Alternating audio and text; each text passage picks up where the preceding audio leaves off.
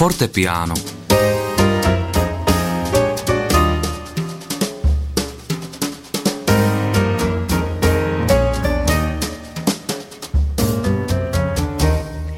Celý prosinec se v našem vysílání objevuje téma světla v různých podobách. Světlo má tu zásadní vlastnost, že se vždy prosadí a dokáže vyhnat tmu. Pokud v těchto slovech slyšíte nějakou symboliku a skrytý význam, ano, je tam. I v dnešním fortepiánu budeme mluvit o světle, konkrétně o tom božím světle, které zasvítilo do života mého dnešního hosta. U mikrofonu vítám Vlastu Matulíkovou. Zdravím tě, Vlasti. Děkuji, Leničko, vítám. Tak, nejprve bychom tě měli představit, odkud si přijela k nám do Brna. Uh-huh. Bydlíme něco málo přes 20 let v Neslovicích, je to vlastně region Ivančická, ale pracovně jsem dojížděla, dojíždím do Brna vlastně celou tu dobu. Ale narodila jsem se v Dambořicích, možná někdo tu obec bude znát, protože eh, se tam dlouhodobě těžila ropa zemní plyn, který tam byl objevený nějak na přelomu 80. 90. let, tak tam jsem vyrůstala. A čím si profesí? Profesí jsem eh, sociální pracovník, nově jsem teďko coach, ale také ještě dokončuji vzdělání na soudního znalce v oboru sociálních služeb. Jsi takový věčný student, viď? ano, ano, ale asi to patří nejenom k mojí profesi, ale většina lidí vlastně musí dnes počítat s tím, že to vzdělání je celoživotní záležitost. My se k tomu během povídání dostaneme, ale nejprve se tě zeptám, abychom navázali na to naše dnešní téma. Máš raději léto plné přirozeného světla nebo spíš tmavší zimu se světélky umělými? Mm-hmm. Obojí se mi líbí, i když nejsem úplně typ člověka, který by se slunil někde na pláži. Spíše mě bližší jaro a podzim a to proto, že to světlo není tak ostré, ale taky eh, nevadí mě až tak proměnlivá teplota, ale že eh, vlastně jarní světlo, když svítí nebo začne svítit už třeba na přelomu února, března, to je jako strašný jas, ale takový příjemný, není to umělé a přitom i to krásně opálí a dědeček vždycky říkal, že to je proti nemocem se v únoru nechat opálit tady tím sluníčkem. Budeme se bavit o božím světle, které mm-hmm. svítí do tmy. Jaký je ten tvůj příběh, kdy a jak se to stalo? Mm-hmm. Hmm. Já um, jako Mm, řeknu takhle, že jsem od malinka mm, byla zvyklá se modlit, ale k Bohu živému.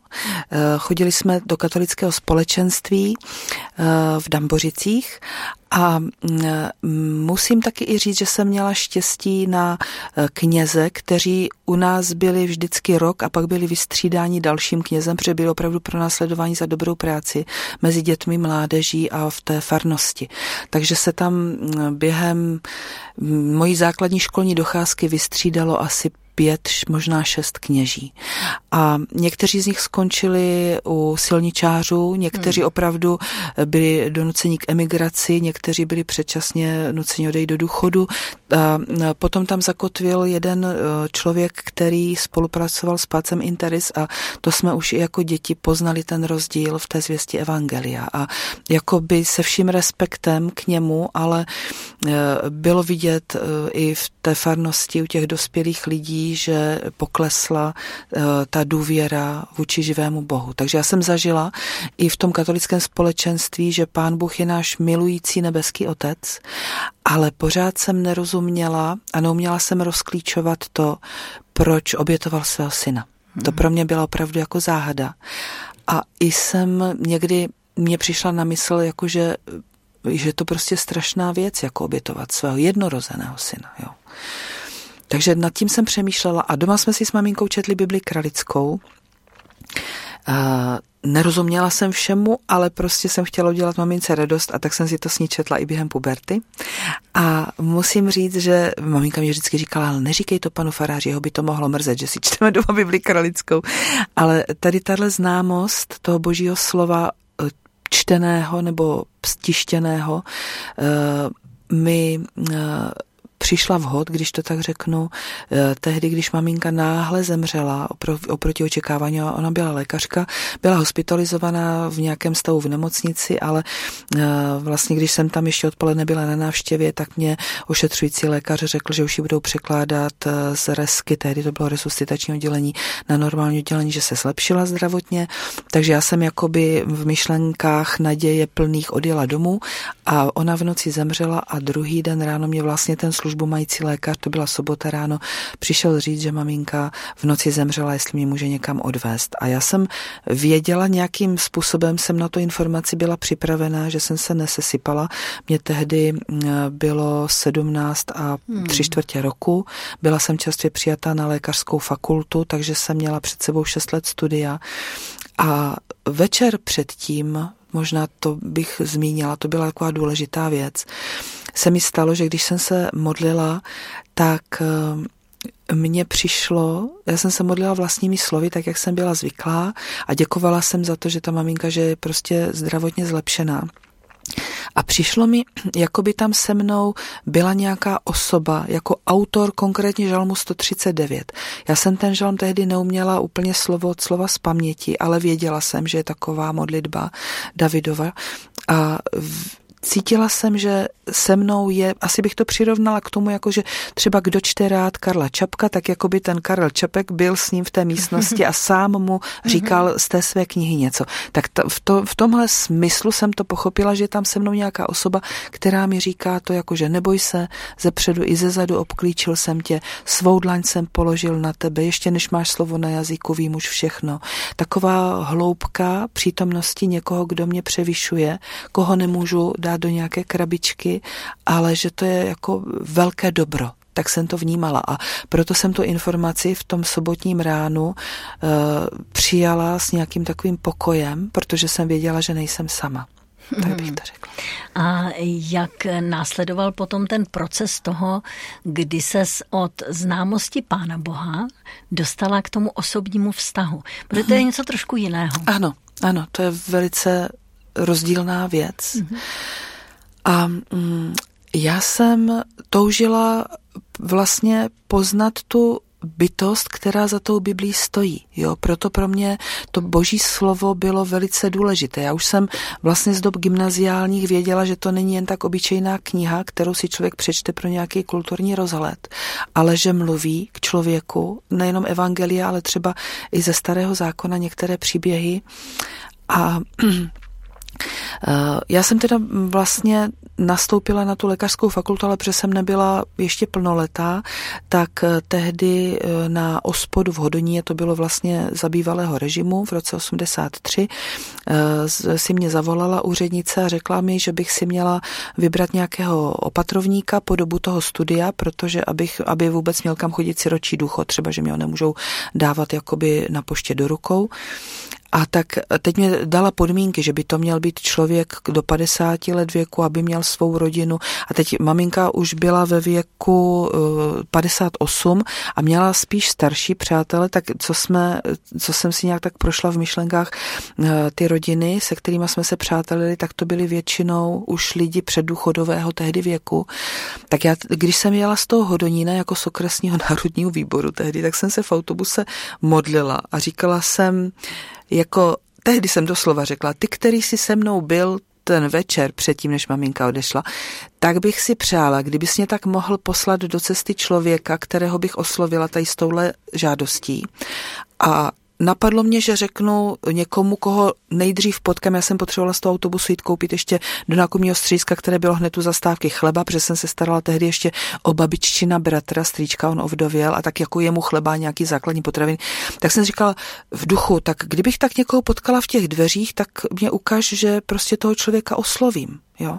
A opravdu se to tak stalo. Já jsem tam potkala ženu, o které jsem nevěděla vůbec. To byla jediná žena z té vesnice z 1600 lidí, která byla členka církve bratrské. A já jsem fakt o ní nevěděla, že jako je to tento člověk. A tak se mi poprosila, jestli by mě nemohla dělat opatrovnici, že to je na podobu studia, uklidnila se mi, že ji nebudu nějak obtěžovat, že jsou samostatná. Tak. Ale ona říkala, že se musí poradit s manželem, ať se přijdu druhý den teda zeptat. Tak se poradili a přijali jakoby tuhle službu, takže já jsem vlastně přes ní jsem se dostala do církve bratrské. A tam jsem se setkala poprvé v životě s bratrem Křivohlavým na Silvestra v Bohumilicích. On tam měl zhromáždění.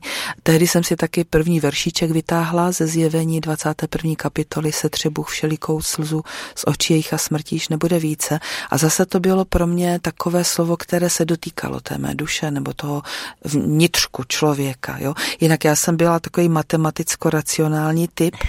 Do té doby já jsem jako na nějakou intuici moc nedala, musím říct.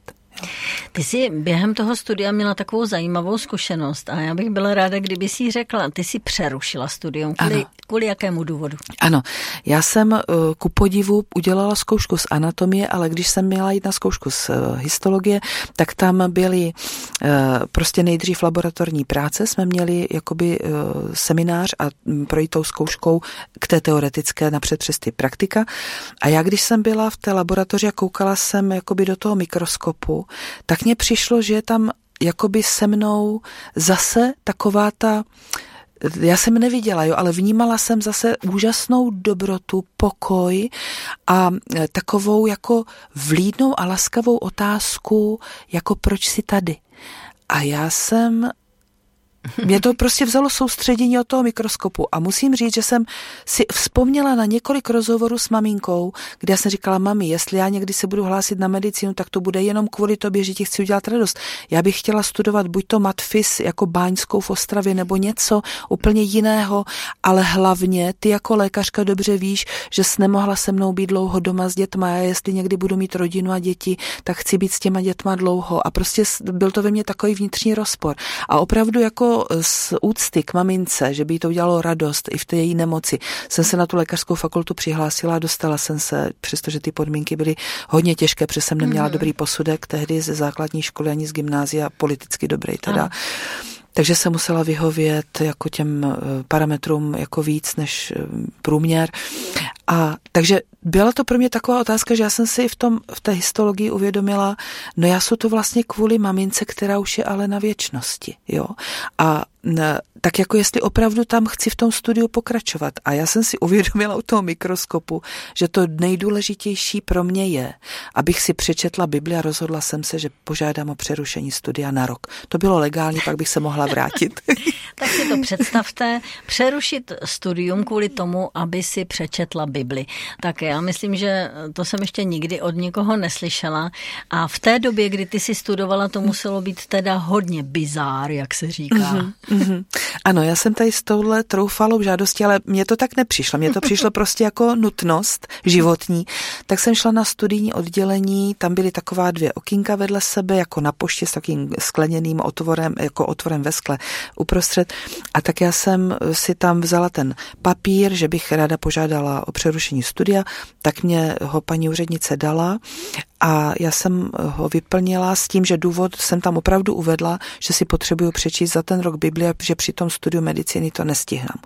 A ona, když to viděla, tak říkala, prosím vás, ale to tady nemůžete napsat, jako prosím vás, napište tam rodinné důvody nebo něco a takhle mi to vracela. A já jsem říkala, nezlobte se, já nemám rodinu, takže já tam nemůžu napsat rodinné důvody. A tohle je fakt pravda a jako já tam nemám co k tomu dodat. A ona to teda jako mm, cítila nějaký problémy, což mě ne, tehdy nepřišlo, že můžou být problémy upřímně, jo, mladý člověk jako je otevřený. No ale vnímala jsem, že ve vedlejším okýnku ta paní úřednice takhle jako se nakukovala a potom se zvedla a odešla. Já jsem teda s tou svojí úřednicí to nějak projednala. Ona mě řekla, že dostanu vyjádření jako doporučenou poštou z rektorátu. No a přišel mi opravdu, to bylo v červnu 84 a v červenci mě přišel dopis, ale byl to doporučený dopis z katedry marxismu leninismu, že se mám dostavit v určitý den do dveří číslo 112, si pamatuju do dneška. Tak já jsem si říkala, tak zkoušku mám za jedna, tak co tam jako po mně budou chtít. Mě to vůbec nenapadlo, jako co by mohli chtít, ale přišla jsem teda na ten smluvený den. Byla tam paní sekretářka, přivítala mě a uvedla mě dál. A já jsem se teda nebála, musím říct, jenom spíš jsem byla zvědavá. A nebyla jsem ale připravena na žádný rozhovor. A teď se tam od toho stolu ke mně otočila velice milá, taková příjemná dáma. A říkala, jmenujete se eh, Vlasta a řekla jméno mojí maminky za svobodná. A já jsem říkala, no to byla moje maminka. A ona říkala, ano, a ona už nežije, jsem zjistila, že já jsem říkala ano. A ona říká, no víte, mně tady přišlo ze studijního oddělení takový požadavek na to, abych vás prověřila. A já jsem zjistila vlastně, že jste dcera mojí nejlepší kamarádky na gymnáziu. My jsme potom spolu ztratili už kontakt po škole, ale my jsme spolu ty čtyři roky seděli a jak vám můžu pomoct? Úplně takhle. Tak já jsem z toho byla jako překvapená. No a protože jsem se tam v tom foaje potkala s jedním eh, studentem, kterého jsem znala už tehdy z mládeže, z CBčka, on čekal na zkoušku marxismu, leninismu, kterou opakoval, tak mě první, co napadlo, tak jsem řekla, no tady je jako eh, student, který potřebuje udělat zkoušku, jestli byste mu mohla v tomhle pomoct. A on opravdu ji udělal, nemyslím si, že díky mně teda, jo, ale bylo to takový, že mě vůbec eh, nedocházela ta mm, příležitost, kterou ona mi nabízí. Až potom jsme se spolu začali výdat častěji, protože mě pozvala jakoby k ním do rodiny na setkání, tak eh, jsme přišli na to, že mě může pomoct v naplánování toho mého budoucího života, kdy já jsem se odešla opravdu, rozhodla jsem se z té lékařské fakulty odejít. Eh, z toho důvodu, protože tehdy, to bylo v roce 84, se nepředpokládala změna režimu a já jsem opravdu nechtěla být s dětma půl roku doma a vracet se do práce, tak jak to mhm. tehdy bylo běžné. Takže z toho důvodu a ona mě potom pomohla i vybrat nástavbu, že jsem si udělala porodní asistentku Skončila jsem stejně nakonec na Áru nebo na Jipce, protože kvůli těm přístrojům, které byly zajímavější než na tom porodním sále, tam to byla taková víceméně rutina, pořád jednotvárná ta práce. A když o něco šlo, tak stejně to řešila Jipka. Takže dostala jsem se prostě na jiné pracoviště v rámci nemocnice, ale byla jsem za to mm, moc ráda a hlavně za ten vztah s tou paní docentkou tehdy, že ona sama začala číst boží slovo, protože třeba říkala, no a co vás jako na té Bibli tak fascinuje vlastně? Teď to je kniha jako každá jiná, jako plná moudrosti, ale je to kniha. A já jsem říkala, no mně se třeba na ní líbí příběh o Abrahamovi. A ona ho znala po všechně a říkala, no a co třeba? A já jsem říkala, no, že Abraham třeba při své cestě dal svou manželku dvakrát do harému a pán Bůh mu to nikdy nevyčítal. A ona, že jako fakt to tam je. A začala tu Bibli číst, ale úplně z jiného kontextu, než asi byla zvyklá třeba, eh, jako že byla na opačné straně barikády předtím. A potom jsme se zblížili natolik, že opravdu odcházela smířená s Pánem Bohem i eh, manžel její, pozna, setkali se s Pánem Ježíšem Kristem. Po písničce se budu ptát, jak to dopadlo s tím čtením Bible, na který jsi vzala to volno.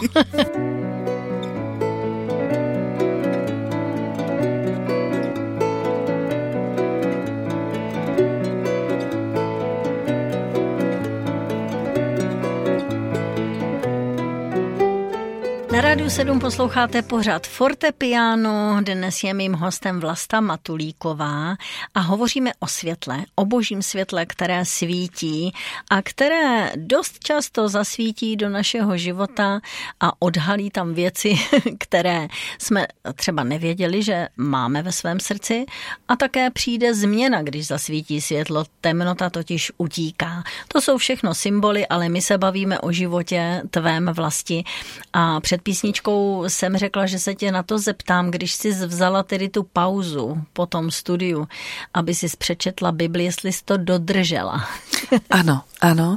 Musím říct, že i ten rok jsem dodržela a četl, měla jsem tehdy možnost už se seznámit i s ekumenickým překladem a srovnávala jsem ho s kraličtinou. Plus ještě potom byl nový zákon, myslím si, že od bratra Zajíčka přeložený, byl, vím, že to bylo novozákonní jakoby mm-hmm. spisy, takže já jsem vlastně četla tři překlady za raz a ještě jsem si pořídila i konkordanci, abych viděla ty souvislosti a otevřel se mě opravdu úplně jiný svět. A výsledek? no, já jsem, zakotvila jsem v církvi bratrské, mm-hmm. tam tehdy přišel z Těšínska nově bratr kazatel Hečko a chodila jsem, pokud jsem neměla službu nebo nějakou fakt mimořádnou povinnost, denně ráno on o půl sedmé měl modlitební chvilky na Kounicové a někdy jsme se mohli sejít i dřív, když jsme třeba už potřebovali dřív odejít. A on měl vždycky takovýhle seznam lidí, za který se modlil. Hmm. A musím říct, že všichni ti lidé přišli do, do církve. Jako buď to přímo do CBčka nebo do jiných církví k evangelíkům, ke katolíkům, prostě vrátili se k Pánu Bohu a ten vztah s ním obnovili anebo navázali. Takže já jsem měla možnost zažít vlastně, že jsem třeba dva roky toho člověka vůbec neznala, jenom jsem se za něj modlila a on najednou přišel a říkal, jakože jak cítil volání, že má prostě se k Bohu vrátit a ne do nějakých pravidel, ale do vztahu jakoby lásky dávající a přijímající. Jakoby jo. Hmm. hmm. Protože přijmout tu lásku často je potíž, jo, že dávat nevadí, ale přijímat dělá lidem někdy starost. Takže to jsem viděla vlastně to evangelium v životě. V praxi. Ano. Jak to funguje. Ano.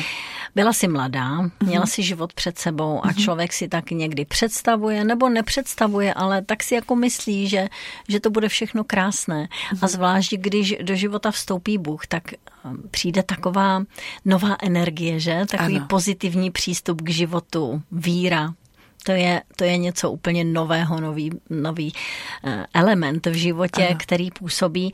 Eh, takže člověk si říká jako, bude to krásné, vdám se, budu mít děti, u nás holek, a, ale tvůj život se odvíjel trošku těžším způsobem, nebo uh-huh. čekalo tě něco, co jsi možná ani nemyslela, že tě potká. Ano, ano, ano.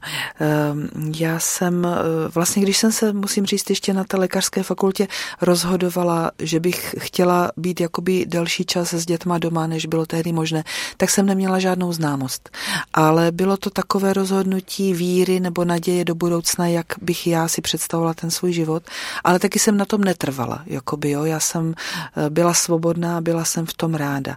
Ale seznámila jsem se s eh, mým prvním manželem vlastně v církvi bratrské, on přišel z vojny, myslím, že někdy v roce 86 a seznámili jsme se vlastně eh, ve sboru i potom při nějakých společných akcích mládežnických a v roce 89 jsme se před prázdninama vzali. Měli to byl jsme, významný rok. To byl významný rok, ano, ano, ano.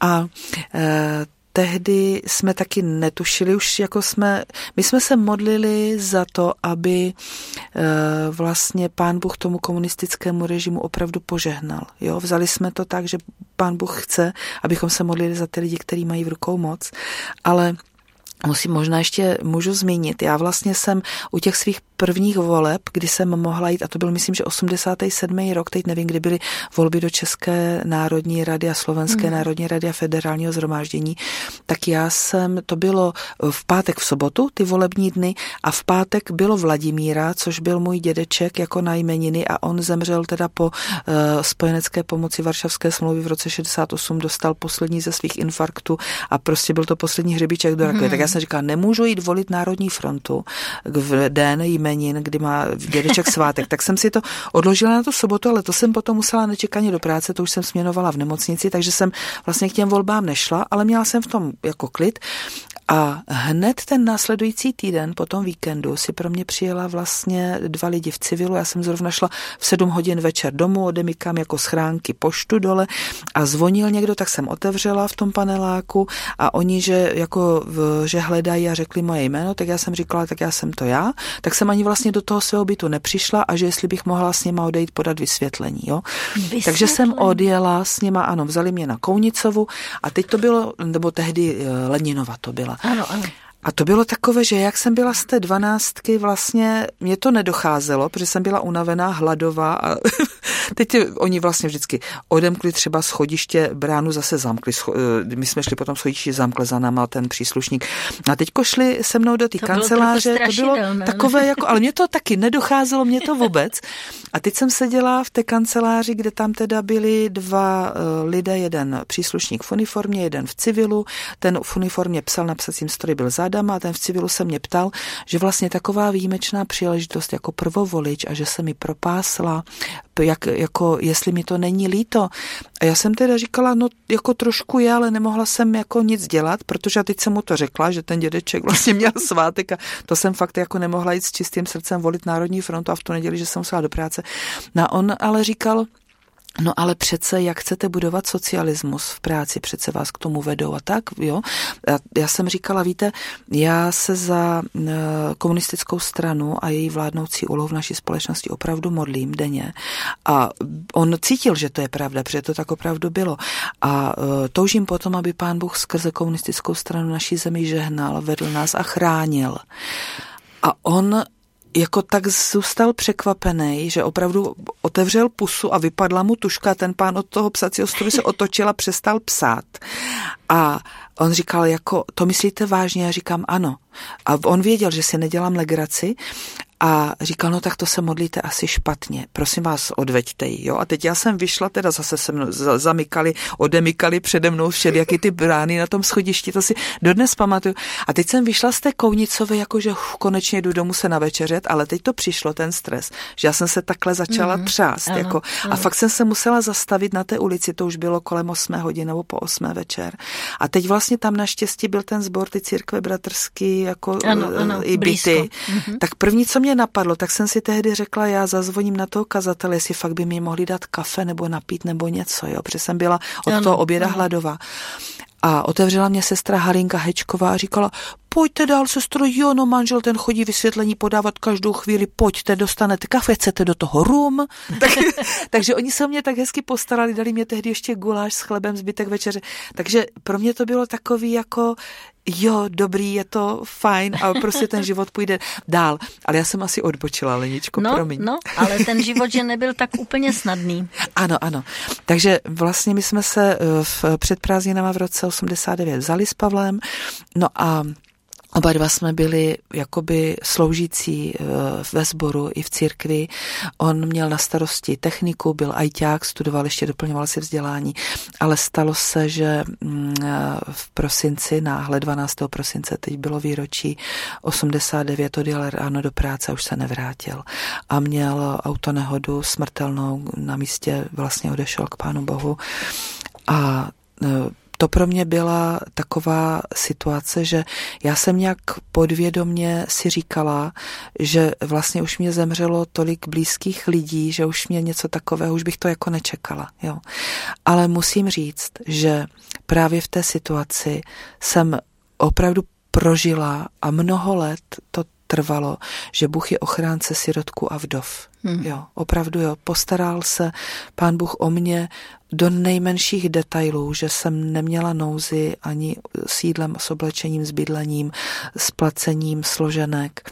Eh, zázemí v církvi jsem tehdy už měla pevné a za to jsou velice vděčná, protože církev je vlastně taková boží rodina, kterou si taky nevybereme, ale můžeme se s těma lidma sdílet a když jsme autentičtí a upřímní, to, co žijeme, tak to říkáme, tak vlastně to otevírá ty vztahy na úplně jiné úrovni, než když je to jen hmm, taková ta hmm, formální hmm.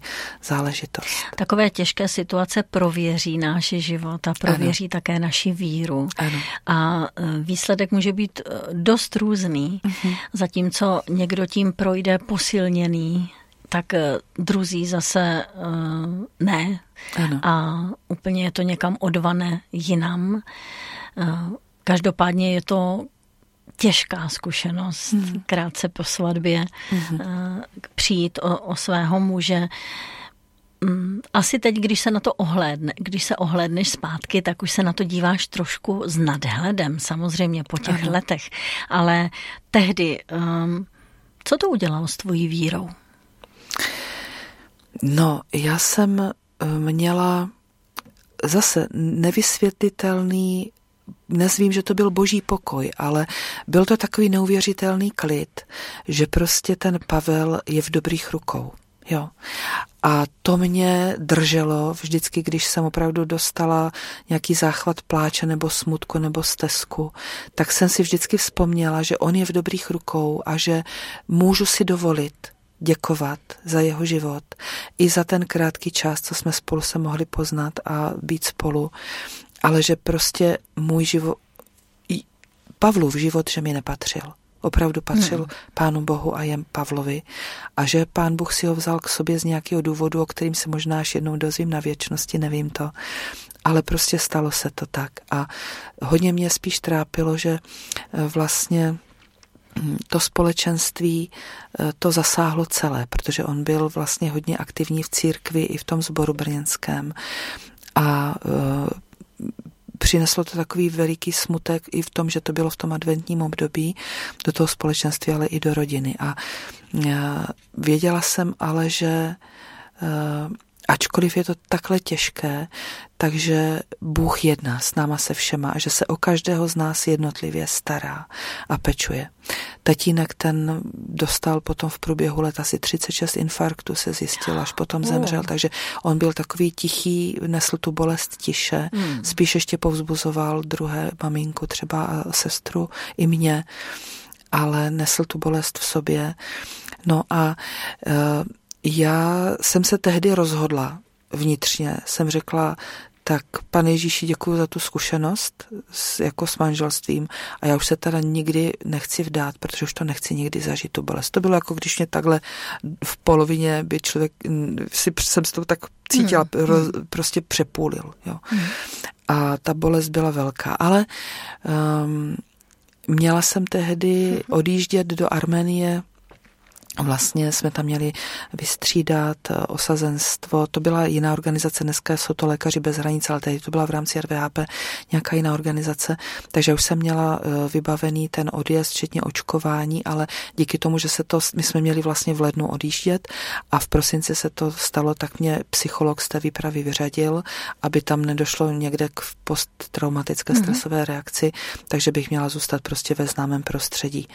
No a to mě taky překvapilo, protože já jsem si říkala, ta, ten pracovní kolektiv, to je pro mě taky další rodina, že jsme na sebe byli navázaní vlastně v tom týmu. Ale řekla jsem si, určitě to má nějaký smysl. No, a kamarádka řekla, no tak víš co, tak když nepojedeš do Arménie, tak si uděláme výlet do Holandska. A tak jsem měla do Holandska v tom roce 90 vlastně, kdy to bylo taková hmm. jedna z prvních dalších cest do svobodné země. Bylo to v rámci zájezdu mládeže církve bratrské. Organizoval to právě bratr kazatel Hečko. A šli jsme tehdy po stopách eh, Jana Amose Komenského. Mm-hmm. Takže to bylo i poznávací a jako i společenství věřících lidí, ale i pozvaných jakoby lidí eh, na ten zájezd. Byl, bylo to jako pěkné, mám na to hezké vzpomínky. No a právě tom, v tom Holandsku jsem se neplánovaně setkala s mým budoucím manželem, tehdy jsem to nevěděla samozřejmě ještě, ale eh, začal ke mně pán Bůh mluvit, ať mu prostě otevřu ten svůj život a nezůstávám v tom svém rozhodnutí uh, být o samotě. A to jsem teda hodně řešila, tehdy už jsem Bibli přečtenou měla, takže jsem věděla nějaký ty pasáže, které se týkají mladých vdov, že se nemají zapisovat do seznamu a že je pro ně dobré, aby se vdávali a starali se o rodinu, domácnost a nevedli klevetivé řeči a nepili množství vína. takže to jsem věděla, ale pořád jsem vnitřně s tím zápasila, jakože jsem nechtěla. Hmm, no. Tak já teď dám písničku, nechám chvilku napětí a pak si povíme, co bylo. Ano.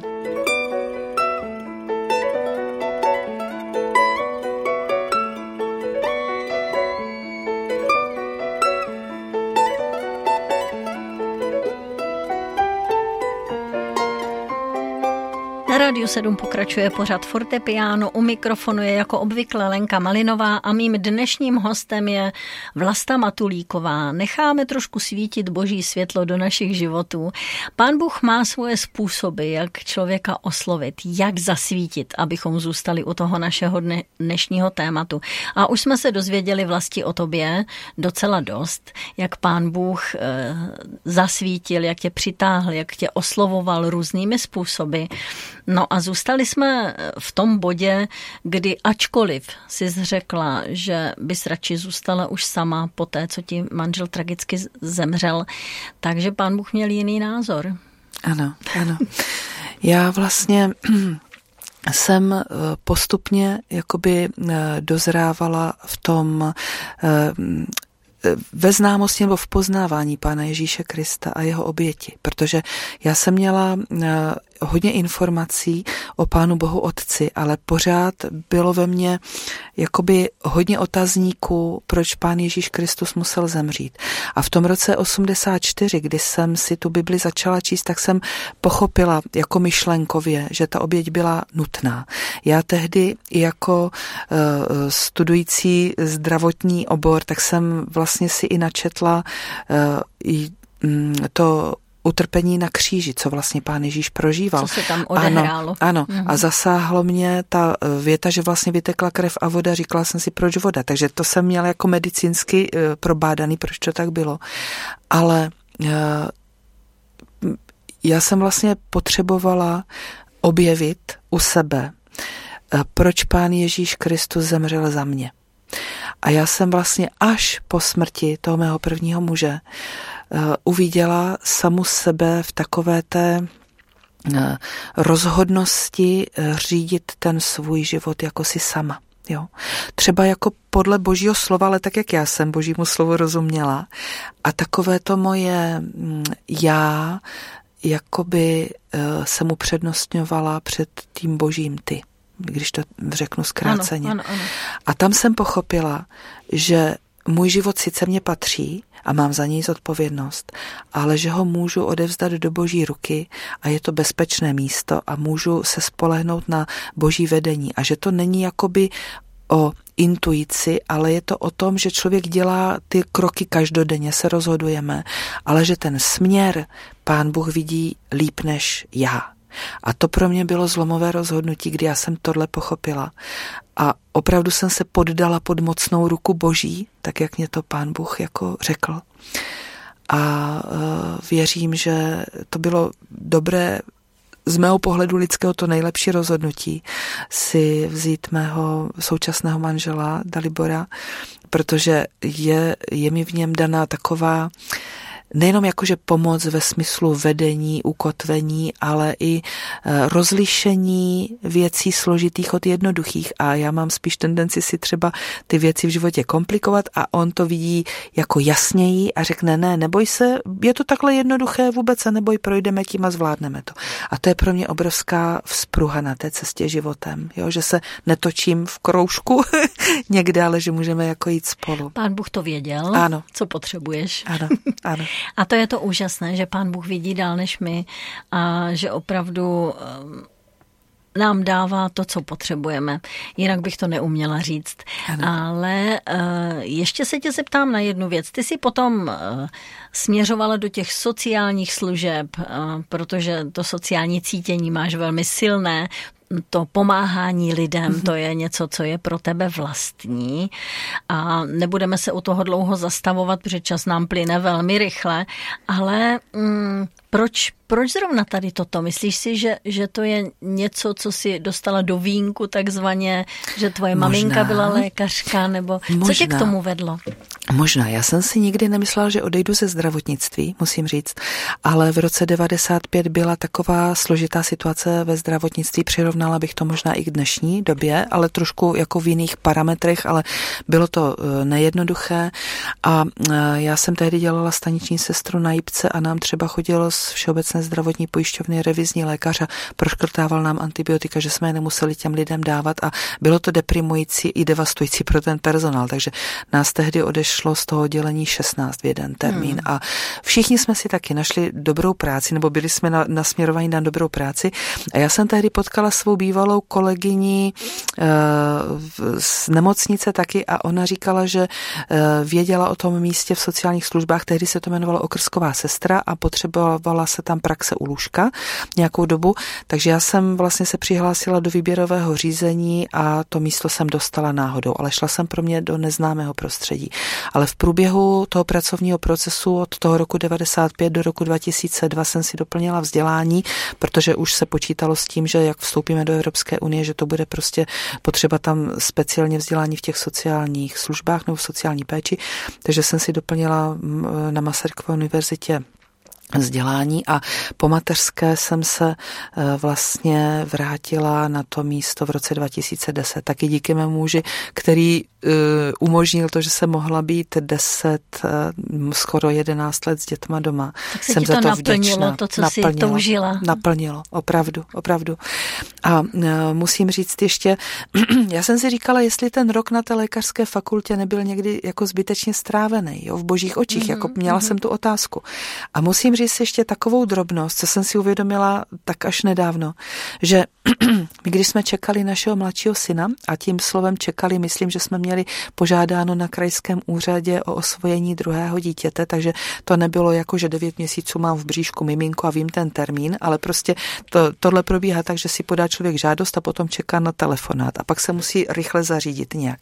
Takže nám prostě zatelefonovali, že nám ten poradní sbor, což čítá asi 8 až 12 lidí, vybrali dítě, které je ale eh, momentálně na jednotce intenzivní péče, protože je vážně nemocné. A já jsem teda, eh, taková ta moje akčnost mě nabudila k tomu, abych, mohli jsme se jít podívat do spisu na ten krajský úřad a já jsem zjistila, že je vlastně v nemocnici eh, mimo Brněnské, ale tak s takovou touhu jsem měla, protože my když jsme vlastně se modlili za oba dva syny, tak už jsme vždycky jako věděli, že už jsou jsou na světě a modlili jsme se za bezpečí. A tak jsme věděli, že i ten Filip, že už je prostě narozený někde, modlili jsme se za jeho bezpečí, aby ho pán Bůh opravdu opečovával protože jsme věděli, že to nemusí být jednoduché, ta situace. A e, tak jsem prostě e, našla v tom spise, že je e, v té krajské nemocnici, ale mimo Brno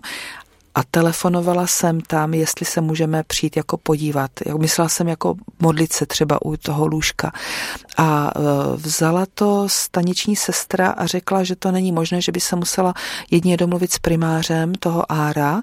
A já jsem říkala, prosím vás, a jak se jmenuje ten primář? A ona řekla jeho jméno. Já jsem pochopila, že to je spolužák z té lékařské fakulty, hmm. který ale byl o tři roky výš, jo. Ale znali jsme se e, z kolejí a vůbec hmm. jako i z klubu. Takže já jsem ho potom jakoby telefonicky kontaktovala sama a představila jsem se mu a on říkal, jak můžu ale jako věřit, že jste to vy. A já jsem mu řekla tu přezdívku, kterou znalo asi jenom deset lidí, jak jsme mu říkali.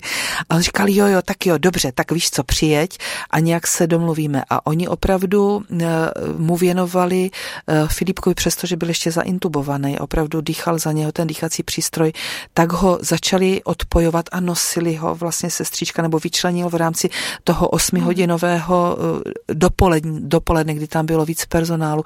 Nosili ho, že prostě mm, ty hleny mu nestékaly do plic, on se z toho jakoby dostal a my jsme eh, v pátek vlastně si šli pro eh, povolení na krajský úřad, že můžeme v sobotu tam přijet do toho města a v pondělí už jsme si odváželi domů na předběžné opatření.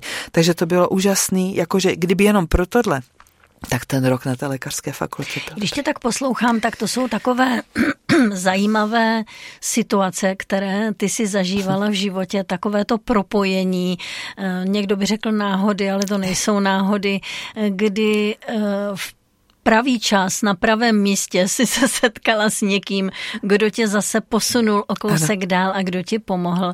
A tak bychom mohli to naše dnešní povídání ukončit, protože to boží světlo totiž nikdo nemůže zničit. Ano. Ano.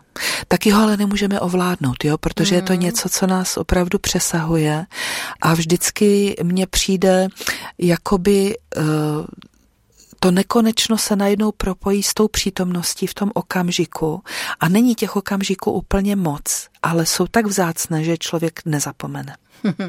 Rezonuje v tobě ten obraz světla, nebo jak vnímáš Pána Boha? Zapadá ti to nějak do toho poznání, které do této chvíle máš o něm? Já uh, žiju v přesvědčení, že toho víc nevím, než vím, ale vnímám Pána Boha v celé jeho trojici, což jsem taky dřív neměla. Mm-hmm.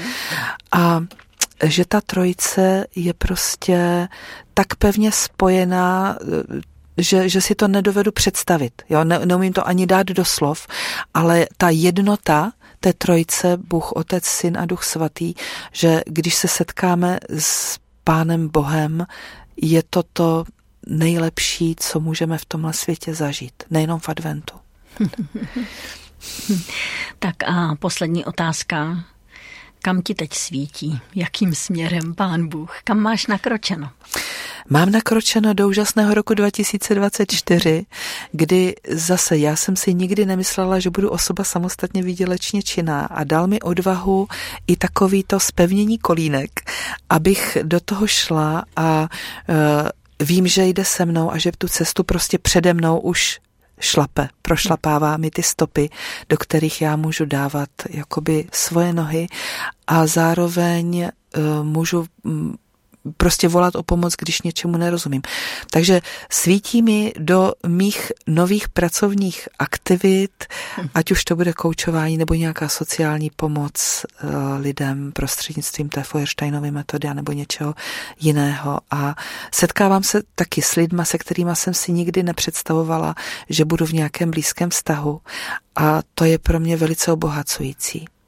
Ty se nebála nikdy hovořit o Pánu Bohu i dokonce eh, při tom výslechu tam tehdy, mm-hmm. tak já myslím, že Pán Bůh ti bude otevírat další cesty, abys mohla to jeho světlo šířit. Ostatně Pán Ježíš sám říká, že on je to světlo světa a že ano. i my jsme to světlo světa. Tak ano. já ti přeju, abys eh, svítila dobře, a abys také viděla to světlo, které tě povede dál. Děkuji, Děkuji. ti, že jsi přišla k rozhovoru. Děkuji moc.